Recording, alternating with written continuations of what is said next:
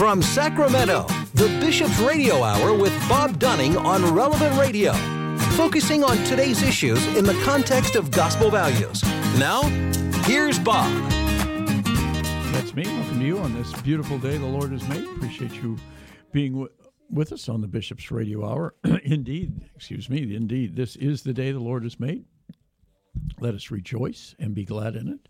Appreciate you uh, taking the time to be with us. And, you know, we are about to launch our 24th year on the air here. And just time for a, a, few thank yous. Thank you to Bishop Wiegand, who founded it, and uh, uh, Monsignor Jim Murphy, and the late Sylvester McDermott, who helped, the father Sylvester McDermott, who helped along the way to get us started. And then uh, uh Bishop Soto came to the Diocese of Sacramento from the Diocese of Orange and has been so supportive of the program and been a regular guest on this program over all these years.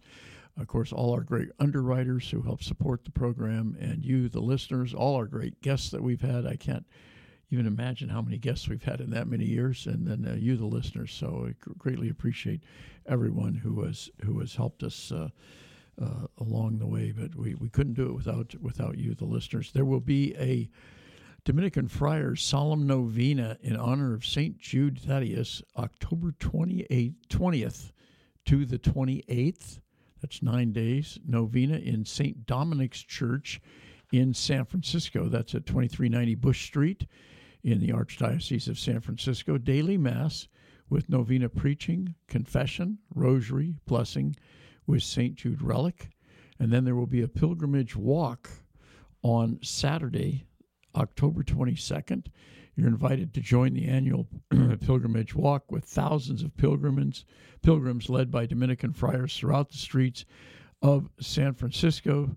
Uh, mass times there are uh, Monday through Friday 8 a.m. and 5:30 p.m., Saturday 9 a.m., Sunday 9:30 a.m., 11:30 a.m., and 5:30 p.m. Uh, again, the uh, novena will be at uh, St. Dominic's Church in San Francisco in honor of St. Jude Thaddeus. So you can go to stjude-shrine.org, St. Ju- St. Jude-shrine.org to learn all about it, or call 415 931 5919. And uh, just should, should be a, a, a, a you know a, great way to uh, to pray to St. Jude. St. Jude, uh, how many of us have prayed to St. Jude over the years for a variety of, uh, what they say, uh, imp- impossible uh, causes, if it were. So, yeah, hope, hope to be able to participate in that as well. Also, um, a call for our neighbors in Weed who have been ra- uh, ravaged by the mill fire. Let us accompany our brothers and sisters with prayer, asking our merciful Father to bring them comfort and support in these anxious days of loss and uncertainty.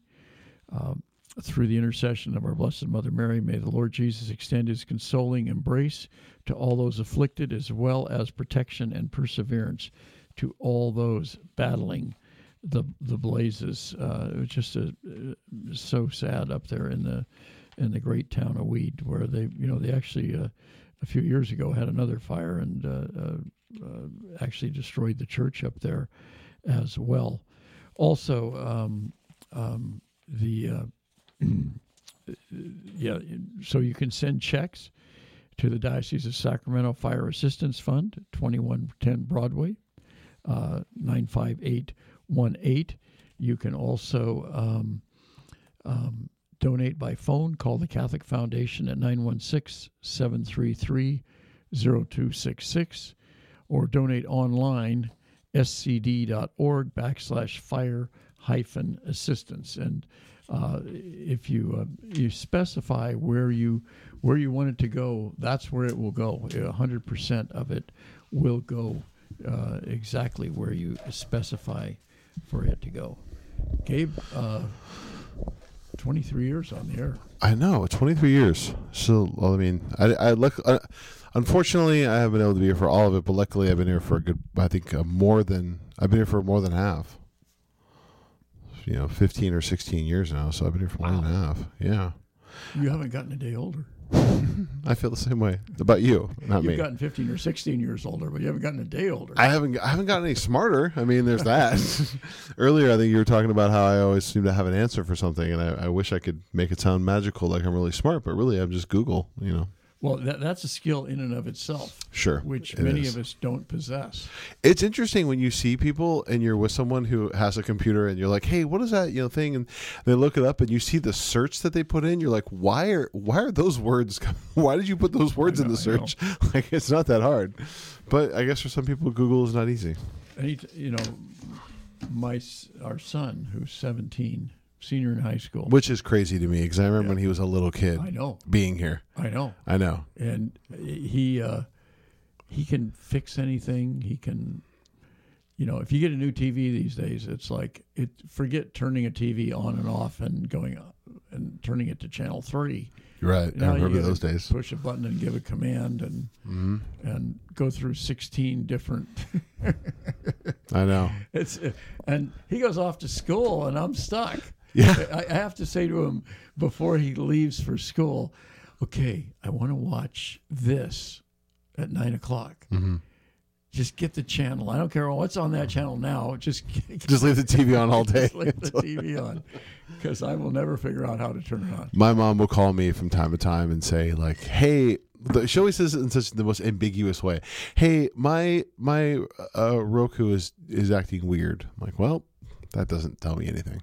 So let's go ahead and like kind of narrow this down, and then she'll tell me, and it's usually is that something it's a yeah no, it sounds so- delicious, doesn't it? Yeah, exotic fish. It does.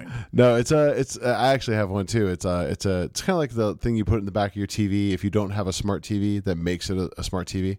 So you can put apps on there, so you can like download the Netflix app eh, or the Disney Plus app or or ESPN Plus, and you can watch those just those channels. And then if you know, with me, I have a, a local internet provider, so I get you know KCRA and all those things in the morning, so I can watch you know news with my coffee.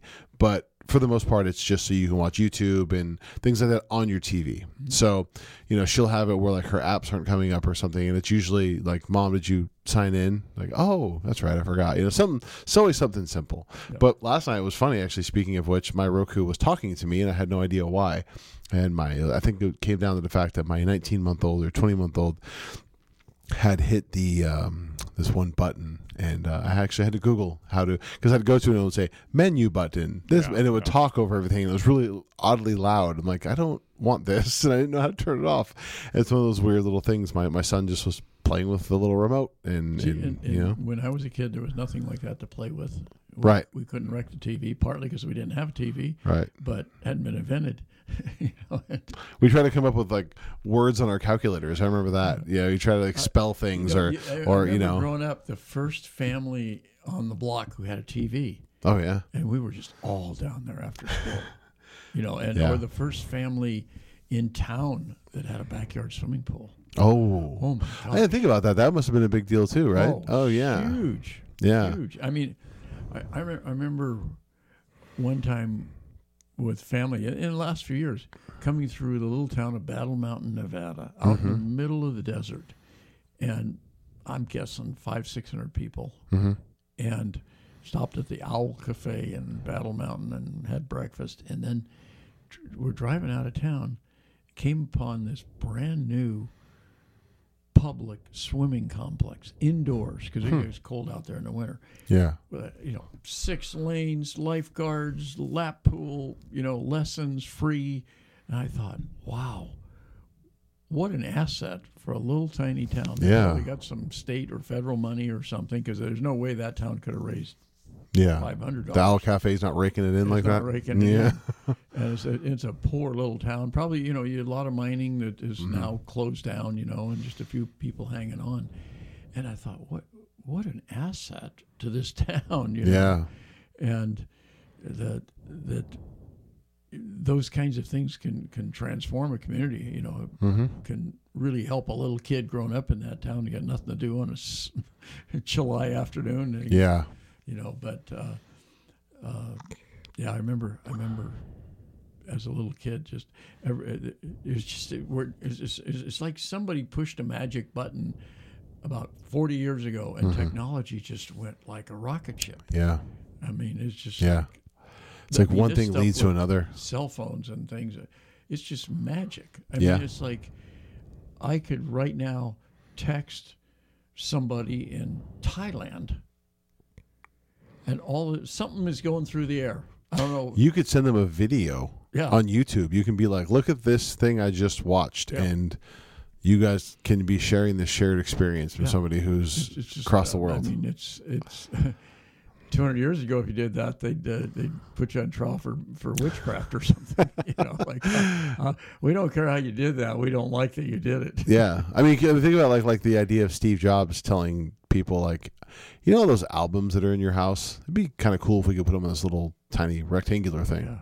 I mean, it's just that idea is in itself crazy. Then then decide, okay, you know what? That thing that holds all your music, let's make it make phone calls too. And also, instead of making a phone call, we can send emails and and also send these things that are kind of like emails, but they're more instant conversations. We'll call them texts. And it's like all these things rolled into this little thing, and it's it's it's funny because you see people who could abuse it and and they become very addicted to it but then you see other people who you use it for to enhance things like like with googling something or or whatever search engine you use google's kind of become a kleenex now it's sort of the word Yeah. for looking stuff up on the internet but you you do that and it it can enhance your life because you're like, oh wow, what was the, you know, you're telling a story and you're like, what was the name of that cafe in Battle Mountain? I can't think of the name of it. Then you look it up real quick, like, oh okay, Owl Cafe, you Even know, if it's closed. Right, even if it's closed, yeah, and, and you can look it up, and it's and it's great, and it's a great history teaching tool because I'm really into history, and my son and I will look things up every so often because we, he wants to learn about it. And the great thing is, is you find these little nuanced things. Like you could learn about the War of 1812, but then there's also little battles that you could learn about, and they're in and of itself a huge, rich history. But you know, a lot of times in school, because of, of time constraints of a semester, you learn about the overall macro story. Yeah, I mean, where right you now can I learn all can pick up this phone in my hand and find out what time mass is in Battle Mountain on There Sunday, you go. There you go. where the church is, what time mass is, what time confessions are. Yep. Um, I can uh, um, find out uh, oh how to pray the sorrowful mysteries of the Rosary. Here, Right. it is, here it is, right here. Here's the each mystery. Here's the prayer before. Here's the prayer after. Here's the here's the Apostles' Creed. Um, here's the Our Father. Every, it's, Yeah. it's uh, the, the, the you know And with the- chapel of divine mercy. I, it's it's it's it's amazing. And with the exact same device as you're about to put it down, you go, oh, wait, we're out of Froot Loops. Yeah, Fruit. Loops. yeah, the exact same device. yeah. It's, it's, it's just uh, it's amazing. And, and as as with every other invention, man has figured out how to make it do wonderful things Mm. and how to make it do really bad things. Unfortunately, you know, yeah. it's, it's it's it's interesting how you know you invent cameras and film and and what a miracle that was, and then we figured out to invent pornography. Right. You know, we uh, what 1903, the Wright brothers, you know, and the flying in the airplane. Mm-hmm. How long did it take us to figure out that we could drop bombs from those airplanes? World War One. Yeah. So I mean, ten years. yeah, it's like Yeah. it's just it's just amazing how yeah. how we we can take technology for good or or not so good. Yeah, and and it's it's uh, definitely something that I think we need to keep in check, but at the same time keep using for advancement. But we're, we're getting towards that threshold where there's that that weird Venn the Venn diagram is getting smaller and smaller as to which is which. Yeah, unfortunately, but it's it's interesting. It's it's definitely an interesting time to live in when we get to see all these things.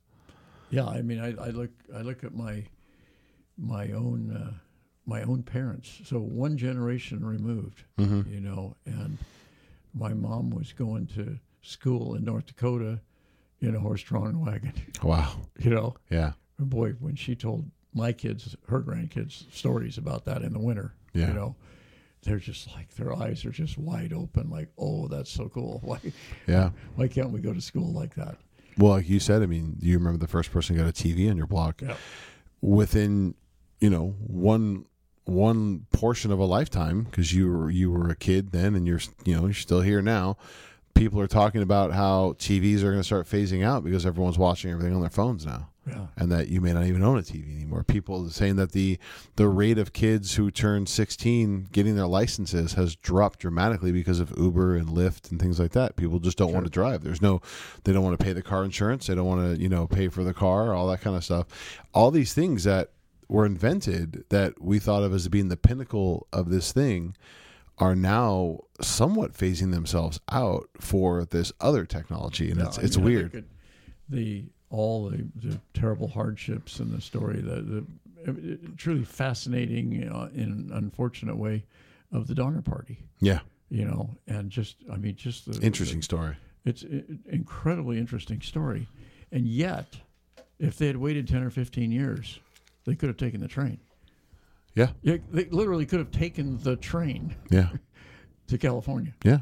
It's just like mind-boggling. Well, and and just think about maybe within that time the amount of um, the ability to you know the, the the inventions of things like that were for the the the con- walking and um, traveling and things like that that maybe would have been invented in the next five years before the train because the people who laid the tracks had to have you know a better ability to you know camp and do the things they were doing. So think about if they would have waited five years, had they would they have made it with the things that were invented then? Because I mean, I know nowadays when people go backpacking or they walk the Pacific Coast Trail, things like that, they you know every every ounce counts. So these little tiny forks that are also a, a, a toothbrush on the other end and things like that. They're really cool inventions. But just thinking, you could have had something where you could have stored more food or you could have done this or that, and maybe they would have made it. Yeah, I mean, eh, Maybe they would have made it. yeah, I mean, it goes from you know thousands of years of inventing the spear to you know this, this, this, and all of a sudden, like you said, you know, cars, airplanes, cell phones, and then it's gone. It's oh, I mean, it's it's exploding. Yeah. Yeah, It's it's it's crazy how that timeline is gone. and who knows where it's going. But it's it's it's it's nice to know um, that, and I've used it many times in a in a, in a strange city to find out uh, where the church is, what what mass time is. I love it to be in a big city. Where's the cathedral? Uh, not that there aren't a number of great parishes within that city as well, but you always like to see the cathedral. I was I was in uh, Sioux Falls, South Dakota, a couple of weekends ago, and uh, uh, found the cathedral there, the Cathedral of St. Joseph. It was up on a hill and beautiful cathedral. And they uh, wanted to go to Saturday morning Mass. And uh, turned out they had had some some problems and weren't able to. They had just canceled the Saturday morning Mass, but walked up to the cathedral anyway and thought it was probably locked, and it wasn't. Went in, lit a candle, and uh, it's nice to know that our faith is everywhere. And but found it on a cell phone.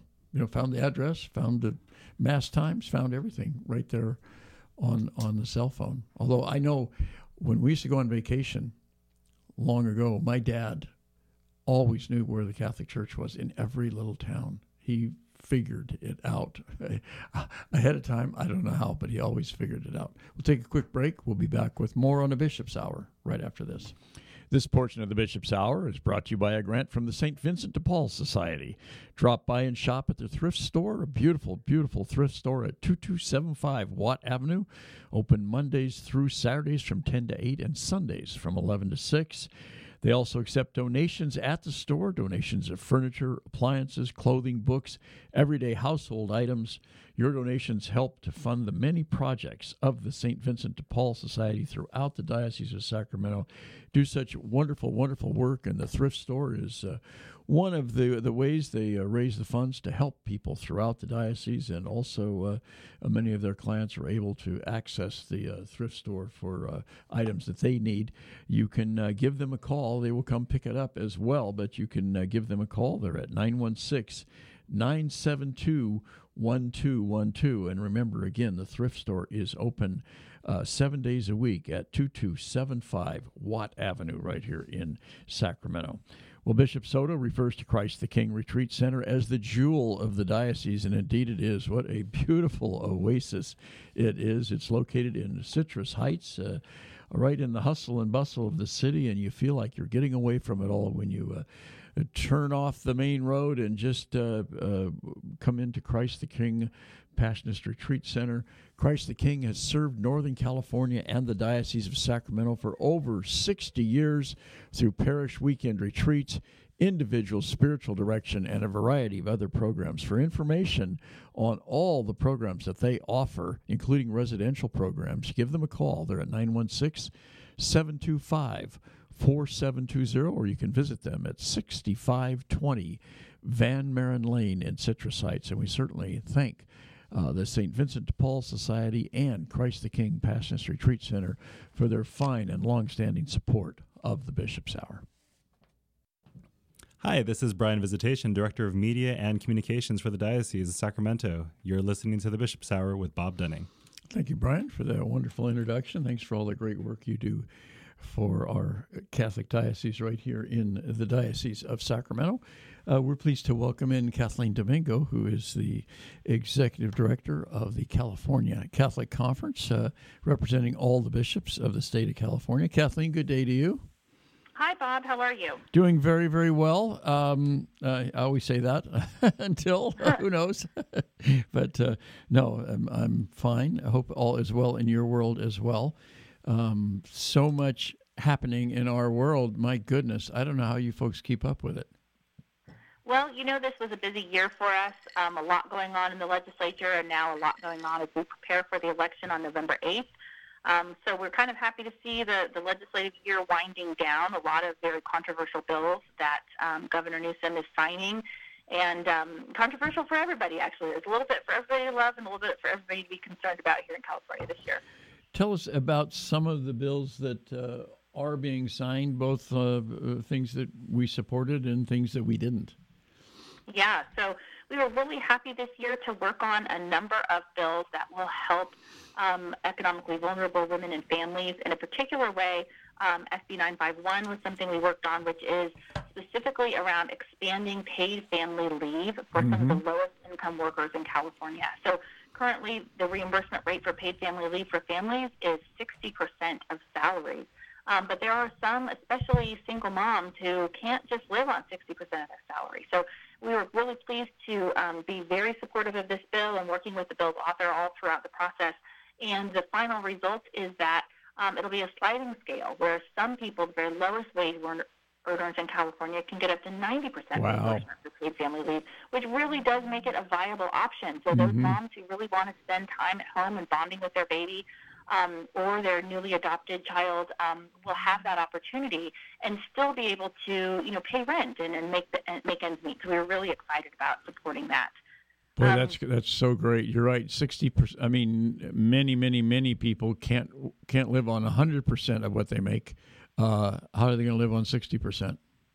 That's exactly right. And so, you know, it really is about just listening to um, our folks at Catholic Charities and St. Vincent de Paul Society and people who are working, you know, on the ground um, with folks in need and listening to what they are experiencing and what they really need. And, and honestly, that was um, sort of the biggest driver for us to get involved in this bill um, from the beginning and work, you know, all the way up on this um, was just listening to what we're hearing um, from our families, from people in our parishes about what they need in order to thrive with their families in California. So we were very proud to be a part of that bill, and um, and that really speaks to um, you know what the bishops want to accomplish in California. They have a real priority um, specifically around families and how we can make sure that families are thriving in California and are staying here because, um, frankly, so many, especially younger families, are leaving the state because they just can't afford it. So that's something that we were really um, happy to be a part of. Um, you know, also, if way back when, if you remember when we started this legislative year in January, gosh, the whole state, the whole world looked different then. And we were, you know, there was a lot of concern around vaccine, vaccine mandate bills and things like that. And now we say, my gosh, it seems like so long ago.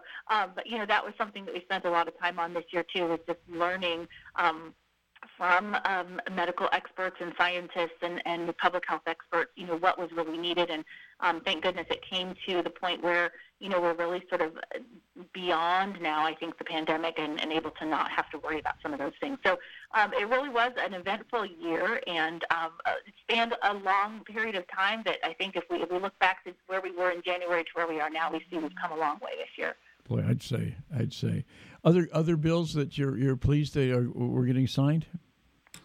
Um, you know, we did a lot of work for, um, again, so the economically vulnerable families, a lot of work around um, food and housing issues like that, and, and um, we did some work around um, ways that even um, uh, religious organizations who um, want to be able to build um, low-income housing on their properties Mm-hmm. can do that. So um, there's a bill we, we kind of call it the church parking lot bill, um, but it really is so that there could be zoning requirements that would allow um, churches with very large parking lots. Maybe they don't use them very often to be able to to build or add low-income housing, and so things like that that we're just really proud to be a part of. To say, you know, we're looking for um, really accessible solutions in California to the needs of um, especially um, those vulnerable families. How do we help people in need, and how can we um, use the assets that we may have to be able to do that? Very good. What about things we're not so happy about? Well, unfortunately, um, the vast majority of the abortion bills passed. Yeah. Um, we knew they would from the beginning, and um, I think there was only really one that kind of didn't make it. That was um, a little bit of a different bill, and it really was just because of the cost um, with the insurance companies. Everything else passed, and, and that's really unfortunate. So, you know, that, that $200 million in the state budget, an additional 20 million specifically to pay for women coming to California from out of state for abortion, um, all that money passed um, all of the um, the sort of loosening of the safeguards around non-physicians performing abortions. A lot of people don't even know you don't have to be a physician in California. Nurse practitioners and, and things can perform abortion, and um, sort of a loosening of those standards to make for easier access to abortion. Um, you know, some of those those um, bills were very concerning to us, um, even just from a standpoint of um, um, health care and safety for women, right? Um, even on top of sort of the abortion issue. So, you know, those were those were definitely very concerning. Um, I think that, you know, in some ways, um, just in the last couple of days, there's been a lot of focus on a, a very interesting bill in California, um, AB 351. We call it's called we call it the human composting bill, right? So. Um, we, we legalized a, a new method for reducing human remains that turns um, um, the bodies of deceased persons into compost that can be used in the garden. Well, Catholics don't really think that's a great idea, right? We we think that uh, bodies should be treated with a little bit more dignity than that. That that there still is, you know, that presence of a human person and, and that body is, is very important. And so we oppose that, and we've been getting some media calls about that, and, and that's just a really interesting topic. So lots of just a wide variety of things, I think, in California that went through. Um, certainly a lot of, of um, work around homeless, and, and we watched very carefully um, the governor's care court idea, which would um, you know remove um, people with severe mental illness from the streets and and um, provide them some housing and facilities and um, just looking to see how that will shake out in the coming years here in California. Very carefully watching that to make sure that there aren't violations of people, but that people get the best care that they can possibly need. So, um, yeah, a lot, a lot to work on and a lot to um, to learn about in California this year. Kathleen, I, I know that the, the bishops aren't going to take positions on, uh, the, the conference isn't going to take position on Props 26 and 27. Uh, but there is there is a lot of, I mean, uh, there's probably more ads on those than anything. Um, is the conference doing an analysis that they'll publish um, about about those in terms of, you know, you, you hear ads about this will help the homeless or this won't help the homeless uh, to where the money really goes and what what the the logical outcome if one passes or doesn't pass is do do we get an analysis that we that um, can help because a lot of people are going to vote on it um, uh, e- even though it doesn't have a recommend yes or no vote on it Yes. So we will be produ- producing an analysis um, probably by next week, just in time for. We have another probably a couple weeks until ballots hit people's mailboxes. Right. So we will have that information, and for all of your listeners, um, they can go to cacatholic.org, cacatholic.org to sign up for our newsletter and our alerts, and um, and also they can find that information right there. So yes, it's you know we're not we're only taking a position. Um, on one initiative in the state this year. Um, the rest, though, we will help um, try to discern where the, the truth lies um, on the on the different positions um, for the different initiatives. Because you're right, there the advertising can sometimes become so extreme that you're really not quite sure what the point is after listening to all the Oh, ads. the, the advertising, and it's not just those. It's it's every it's every time there's an initiative on the ballot. Um, then the ads come, and they are they they they attack they attack whatever it is so mercilessly that you have no idea. There's there's no filter. There's just there's just no filter at all, and we I, I guess we rely on folks like you to sort it all out for us. Well, we, we try very hard to do that, yeah, but the initiative process is uh, big business in California. Oh, isn't know? it? Yes. And it's interesting for people who maybe have never experienced a different state to recognize that this is unique to California, this initiative yep. process. Mm-hmm. And other states look at us and kind of say, What are you crazy why, California yeah, doing? Right. why, why do you let that happen? Yeah. That's exactly right. Yeah. And especially this year, I think, you know, with those two propositions, 26 and 27, that are that are seeming at odds, right? And we right. had we've had that in the past. A couple of years ago, we had um, an initiative that would have um, that would have ended the death penalty in California, and the same year we had another initiative that would have sped up the, the death exactly. penalty in California. So we very often find ourselves with issues where we have competing initiatives um, at the same time, and it does make for a very confusing election. Yeah, and and sometimes you'll see you'll see an initiative get passed and. Uh, it, it changes something, whether it's a utility bill or a property tax or uh, um, th- things like that, uh, what you're paying for water, and and you get this new bill and you go, where did this come from and who voted for this? And then you realize that that was something you voted for, you know. Exactly. You, you know, and you how did how did we do that to ourselves? That's exactly right. Yes, that's that's also true, especially with a lot of bond measures and all kinds of things. People don't really realize it sounds like a great idea at the time until the bill starts coming in. Exactly. then you have to remind yourself, oh, there was a reason I voted for this. That's exactly exactly right. So the the one proposition, obviously, that you are going to take a position on, Prop One, or have taken a position on, obviously. Um, tell us a little bit more about that. I know there's some great bulletin announcements that have been going out, and uh, will continue to go out uh, uh, right up until election day, I presume. Yeah, absolutely. So the bishops of California this year have taken a very strong opposed position on Proposition 1. Um, Proposition 1 went through the legislature and was actually put on the ballot by the California legislature. Mm-hmm. Um, and it would expand um, abortion in California. So it does a couple of things. So first of all, it would find a right to abortion in California. Already there's a um, we, we have a um, guarantee of abortion in the California Constitution Mm-hmm. under the right to privacy, but this changes that. So it actually says we now find a right to abortion in California. And Mm-hmm. it's not just any abortion, it's unrestricted abortion, completely unrestricted. So that includes abortion through all nine months of pregnancy and right up until the moment before birth. And so it And will, by definition, be constitutional if it passes. That's exactly And- right. and- it actually adds language to the Constitution. Yeah. And the recent Supreme Court ruling on Roe v. Wade doesn't really touch that. No, not at all. In fact, the Dobbs decision specifically says states it's up to you to decide. And Right. So this is the response of California um, legislative leaders and our governor to say, um, in response to that, we now fear for the future of California and for the future of abortion rights in California so much that we want to enshrine. And in fact, it would be some of the most permissive abortion law in the world, not just in the United States, but in the world. Yeah, and And a lot of people don't understand that. That you know, most of Europe and and most other um, um, countries in the world that have a legalized abortion um, have very strict limits. Sometimes they're at Mm-hmm. eight weeks, sometimes they're at twelve weeks.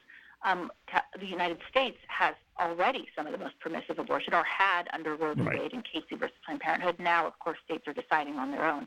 Um, but this would put us with the ranks of only probably two other countries in the world that have unlimited, unrestricted abortion all the way through pregnancy. Wow. And that's really not where we want to be. That's really not where any humane community would like to be.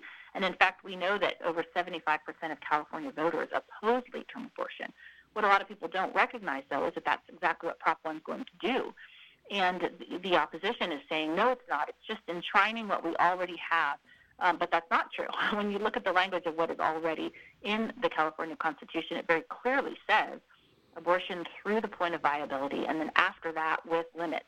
Um, and this completely obliterates all of that language and just says a right to abortion. You know, I, th- So- I think you're right, though. The, the Dobbs decision, has, I think, has created a, a little bit of confusion and a little bit of complacency uh, among, you know, I, I would say the some of the pro life community not not understand. I've, I mean, I've actually talked to people who've said, well, you know, yeah, Prop One may pass, but the Supreme Court will over the U.S. Supreme Court will overturn it. And I'm going, no, they've made quite clear that they wouldn't overturn it. That they That's- they that's literally exactly turned this thing over to the states, and which is is what you know Roe v. Wade uh, was all about, and that uh, the, Supreme Court.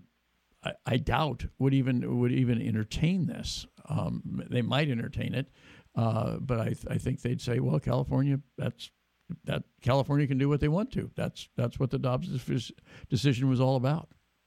I think you're absolutely right, and that's what all the legal scholars agree on. You know that we've been talking to about this, um, and and even secular newspapers and secular institutions, UCLA and Cal Berkeley, you know their attorneys and their law schools said the same thing early on in the process. Is that this language is so broad and vague um, that it would be open to a lot of wild interpretation. This is not status quo in California. So, in fact, a no vote on Prop 1, which is what we're asking for, a no vote would keep status quo in California. All we're saying is don't expand it in this, you know, very extreme way. Um, just keep it as it is, which again is already some of the most permissive in the state or in the, in the United States, which means some of the most permissive in the world already. So it's not as though we're lacking for abortion here in California, right? So that's that's one of the reasons that and you know the coalition, the No on Prop One coalition, is partnering even with a lot of pro-choice folks who say, look, I might be pro-choice, you know, but pro-choice with limits. I mean, there has to be some common sense here, and so we're really hoping that the moderate um, Californians' voices will prevail here against um, really the extreme legislators that we find are speaking for our state, but they're not speaking um, along the same lines as Californians would like.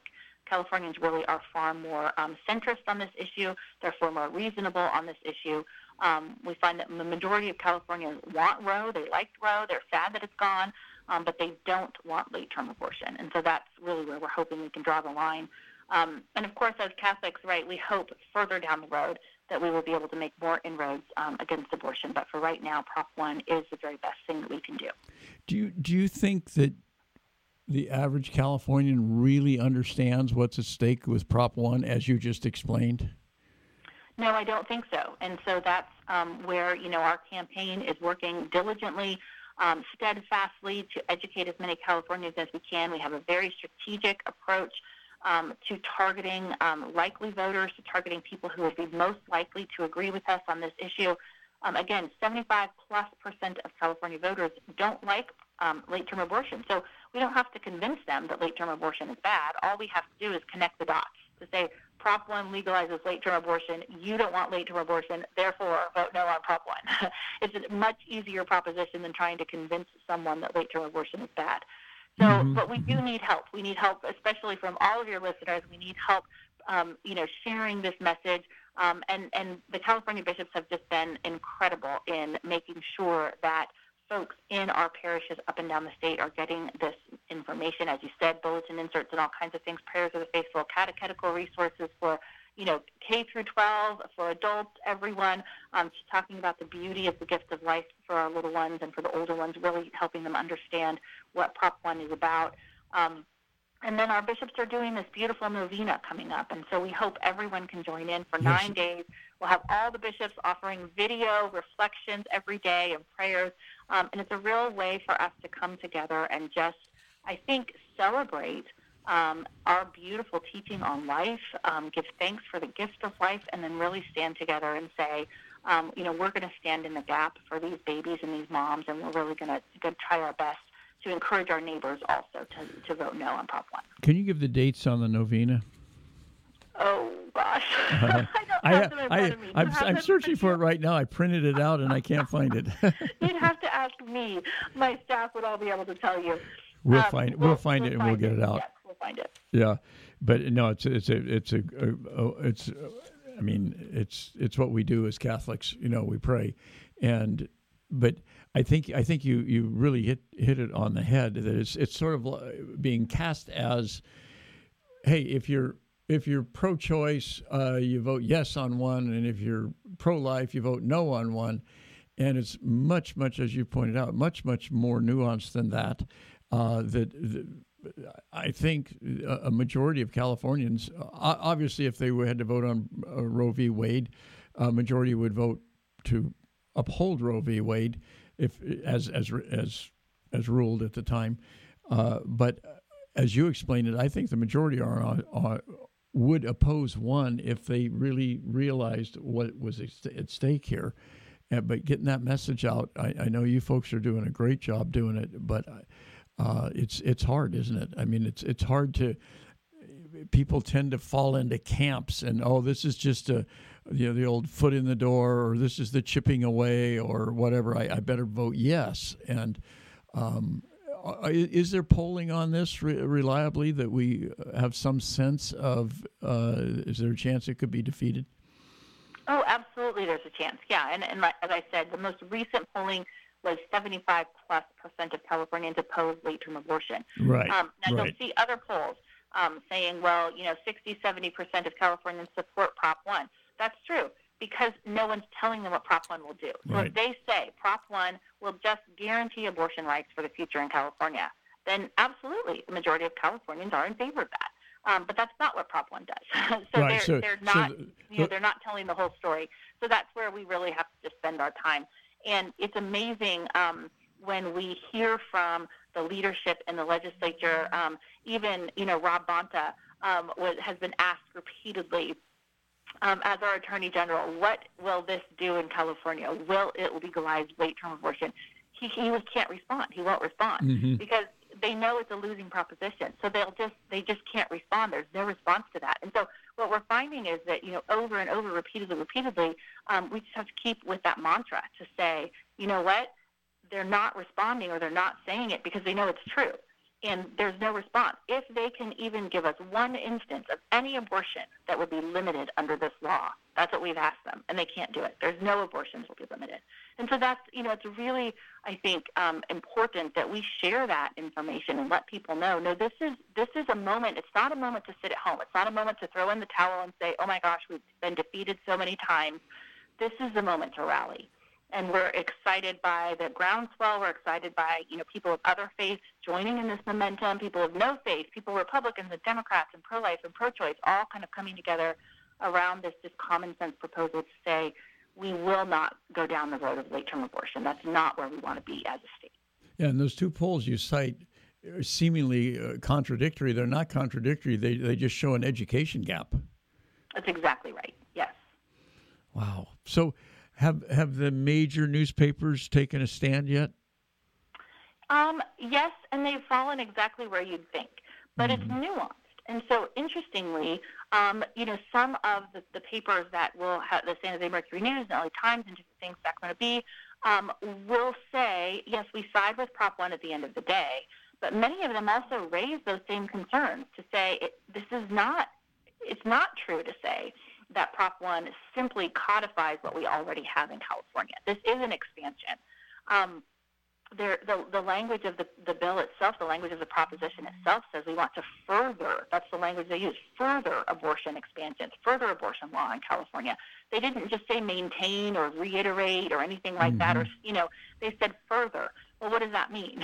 so it definitely, you know, the language itself. And so that's why we encourage people um, you know, read it for yourself. I mean, go go and look. And and we have, um, you know, on the No on Prop One um, campaign site, information right there that says this is current law, this is what it reads, and this is what the proposition reads. Just read it for yourself, and you'll see a huge difference. It's not the same thing. Yeah, it seems like almost the the, the question to be asked. I mean, if, if you could if you had could have the attention of every voter in the state all at once, is is to say, are you are you okay with the current state of abortion law in California, and probably the the vast majority, probably the seventy five percent that you cited, would say yes, or maybe not even quite that high, but say sixty percent would say yeah, I'm satisfied with it.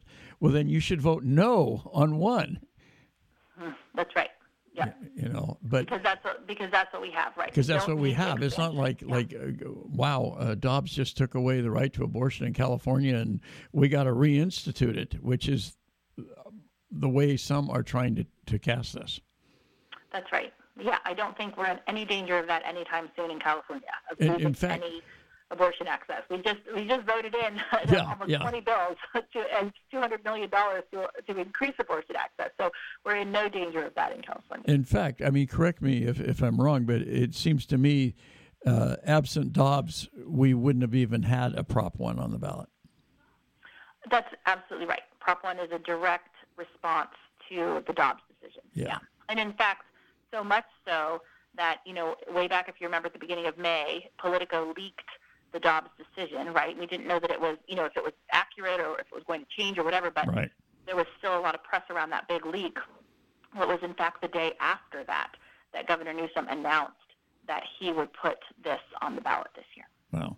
So it was a, a direct response saying, um, you know, we will not stand for um, the overturning of Roe, but also we will not stand for what other states are going to do. We're going to, you know, show this kind of new precedent of being as extreme as we possibly can. Well, well, Kathleen, uh, anything, any, uh, anything else you're working on, or any other message you'd like to give the uh, listeners? Well, I think there's a lot to be hopeful for in California, to be honest. Um, as part of this process, especially around Prop 1, um, you know, we, what we're finding is that there is a lot of common ground in California. That the bishops this year, with their focus on families, especially economically vulnerable families, helping families to thrive, um, we have found a lot of common ground. And so, mm-hmm. you know, those bills that we talked about with paid family leave, and there were other bills that we worked on specifically around homeless pregnant women, um, women who are incarcerated who are pregnant, um, you know, and just and, and some foster care bills really helping um, with reunification of families as much as possible, helping to prevent families falling into homelessness, all of those kinds of things. We find so much common ground, and that's really hopeful to me. Is that there is a real will to help people in this state, mm-hmm. and um, as many problems as our state might have, um, we still have a big heart, and I think that that's you know something that we can rejoice in and that we can we can recognize that there's a lot of place for Catholics to participate in all of the good works being done in the state and in helping our neighbor as much as we can, um, and in showing our consistent ethic of life and what that truly means. And that yes, it does include opposition to abortion, but it also includes at the same time, you know, all of these wonderful assistances that we can provide, whether through private funds or public funds, whether through you know our own outreach or outreach of, of um, agencies and businesses, um, and especially our churches and our parishes, just being agents of change where we can welcome people and, and offer assistance um, because of the love of Jesus that we want to share. And I think that that's just a really hopeful moment for us. Yeah, that's so beautifully put. I, I can't disagree with a single word, I, and, and I do. I, I feel uh, that you're exactly right. Californians have a big heart, you know, and and uh, uh, the, the the abortion issue is is a is a, a sad tragedy, uh, which which doesn't really contradict that big heart, but but it, it, it I think it's based on you know lack of education and misguidance and, and a whole bunch of things. But so many social justice uh, uh, programs in the state of California are things to, to be really proud of. I agree, yes. And I think it's really just, you know, a prophetic witness that the church can offer, that each particular person of faith can offer to say um, that we're asking for radical hospitality for yeah, yep. um, maybe the unhoused in our communities, and we're asking for radical hospitality for um, immigrants, right? So, you know, right. a bunch of uh, folks um, were just brought to California, to Sacramento, in fact, and, and Catholic Charities helped, um, you know, this group right. of immigrants here. But we're also asking for radical hospitality for our preborn brothers and sisters. And so it's that same consistency um, that we want to show, you know, through all of our actions and our works of mercy and our works of love and I think that the more that we do that, we can educate people. Um, we can obviously do great work um, as well, and, and but that has a ripple effect, and it will teach through our work and through our example others too about what we mean and, and how we're living out um, our call to, to that radical hospitality that you know Dorothy Day and other saints, ah, um, yes. Mother Teresa, you know, exemplified so well, but really is the heart of the gospel message. Oh, you mentioned one of my favorites, Dorothy Day. Yes. Uh, Indeed. Yeah, that was. Uh, she was, you know, so beautiful in that, and, and wrote and spoke so eloquently, but also lived that example. Mm-hmm. And I think almost today, that's what we're called to do. Is you know, this is not. It's not a moment for the faint of heart, right? it's a moment for people of strength. For sure not. Well, uh, may the good Lord bless your work and all your colleagues there at the at the at the uh, conference and the bishops, and I'll look forward to uh, talking to you again soon. Excellent. Thanks so much, Bob. Thanks you, Kathleen. That's uh, Kathleen Domingo, who is the executive director of the California Catholic Conference. Uh, representing all the bishops of the state of California to the California legislature. A a big and tough job, and uh, you know, but they they take each issue on its own. They're not uh, their, their knee does not jerk uh, to the left or the right or to the center or any other direction. It just yeah, they take each issue as it comes. Uh, obviously, very strongly pro-life. Um, however, uh, other times they are um, supporting bills uh, uh, that um, I guess people would say sometimes they're supporting something on the that leans left, and sometimes they're supporting things that lean right. But they're they're not. That's not how they see any of these issues. They take each issue as it comes and uh, uh, evaluate them in terms of gospel values, in terms of Catholic teaching, and in good in terms of the uh, of the common good. So uh, we're just we're just lucky to have Kathleen uh, leading that organization, and and so much uh, good has come out of that. Go to their site, cacatholic.org, and they will analyze uh, some of the other uh, propositions just in, uh, to tell you who's behind them, uh, who's against it, who's in favor of it, what are the uh, effects of if if these d- different propositions pass. Well, get on the bus is a uh, another great program that uh, needs some volunteers. Um, provides safe locations at uh, bus stops during trips, serves meals to families traveling, collects teddy bear donations for children traveling. These are uh, kids traveling to visit um, parents who are incarcerated. It's a wonderful, wonderful program. Uh, if you if you'd like to to help, uh, you can go to info at crjw org, or you can give them a call, uh, 818 980 7714.